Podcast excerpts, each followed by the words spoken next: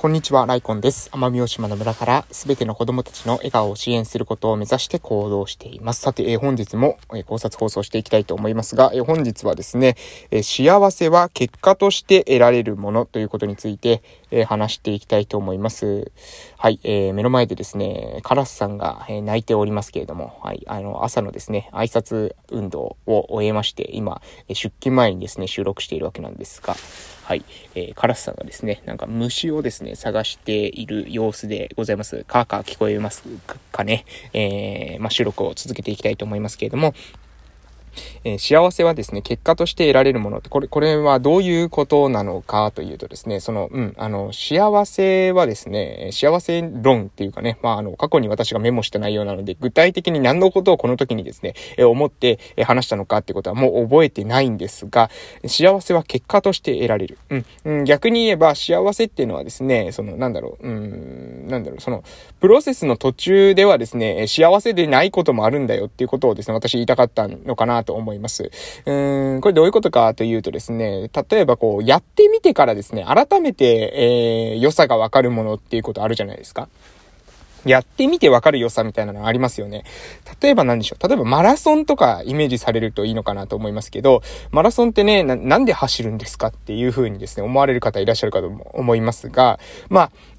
まあ、稀にですね、走ってるその途中も楽しいっていう方もいらっしゃるかもしれませんけど、え基本的にはですね、その走り終わって、で、えー、ゴールして、で、その後にね、その、なんか、達成感が気持ちいいとかですね、えー、そういうことだと思うんですよね。えー、登山とかもね、えー、やっぱ、とぼ、登っていってこう山に到着して、えー、で、到着した後に、わあ、気持ちいいと、えー、なると。えー、そういった、何ですか、あの、達成感みたいなものっていうのは、えー、何ですかね、そのプロセスでね、困難であれば困難であるほど、試行錯誤していればしているほど、え途中で転んだ数、つまずいた数が多ければ多いほど、最終的に成し遂げたっていう時のね、達成感っていうのは、私は大きいんじゃないかなと思うわけです。で、ここから考えられることは何かというと、えー、その途中のプロセスにおいてですね、え苦しい経験、苦しい時間、え困難な状況っていうものを経験するっていうことをは、その時点、時点においてはですね、もしかしたら不幸であるというふうに感じるかもしれません。えー、不快を、不快感を感じるかもしれません。けれども、その不快感っていうのをですね、乗り越えた時にあんなに、えー、困ったことがあったけども、あんなに大変なことがあったけれども、でもそれでもね、頑張って成し遂げることができた、やり抜くことができたぞ、よかったっていう風にね、えー、思える、えー、そのね、まあ、なんだろう、あの、プロセスの一つなんじゃないかなという風に思うわけです。まあ、アンパンマンを、えー、皆さんですね、イメージさせるといいかもしれませんが、え、バイキンマンがですね、出てきた瞬間にですね、アンパンマンが、えー、アンパンチを繰り出してですね、バイキンマンをぶっ飛ばしてしまうみたいな感じだったらですね、えー、アンパンマンってね、あんなに、なんだろう、あの、お子さんたち面白いって思わないと思うんですよ。えー、絶対ですね、アンパンマンはですね、顔を汚されたり濡らされたりするわけですよね。で、えー、その後に顔を変えて、てんてれんててんてんてんから、えー、アンパンチでぶっ飛ばすっていうのがですね、お決まりの大体の、えー、ストーリーなわけです。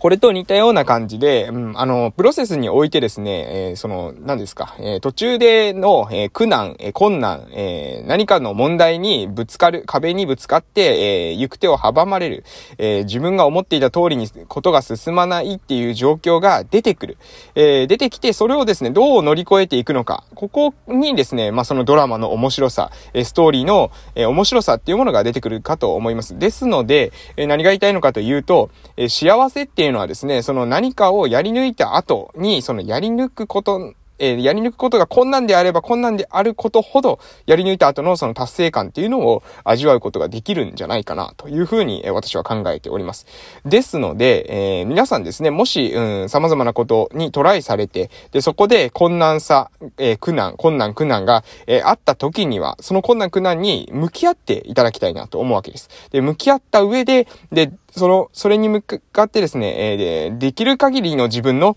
えー最善を尽くすと。えー、時にはですね、その時代の流れ、えー、時の運がですね、それを阻んでくることがあります。えー、どうしてもですね、この時期、え、このタイミング、天の時では、え、叶えられない、え、ものもあるかと思いますし、え状況的にですね、状況が変わって不利な状況になっていって、え自分がですね、えやりたかったことができないっていうことになるかと思います。その時に戦略的に撤退するっていうことも含めて、えですが自分の、その何ですか、まあ、あの、自分の使命感、自分が、えこれに対してこう、命を使いたいというような使命感ね、使命感っていうのを使う命って書きますので、まあ、その通りなんですけども、どういうふうに生きたいのかっていうことを自分の中で旗を上げて、で、そこに向かって進んでいく。その上で困難にぶち当たる。困難と、えー、ぶち当たった時に、どういうふうにその困難に向き合うのか、対峙するのか、ね、乗り越えるのか、もしくは迂回するのか、えー、そこの判断も含めて、それが全てストーリーになっていくというふうに思えばですよ、自分の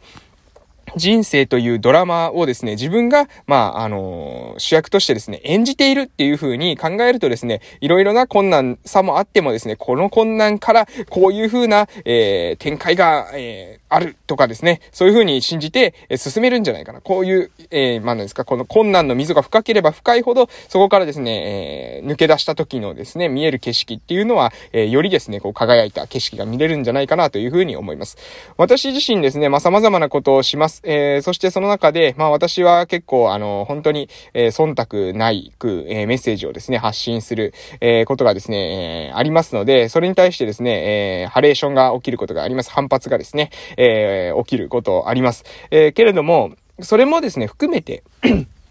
まあ、その一時点でね、えー、反発されたからといってですね、実はね、そのずっと反発され続けるわけじゃないわけですよ。ね。まあ、第一印象がですね、8割だ、9割だ、なんてことを言ったりですね、まあ、第一印象が10割なんてことも言う人もいますが、えー、まあ、その、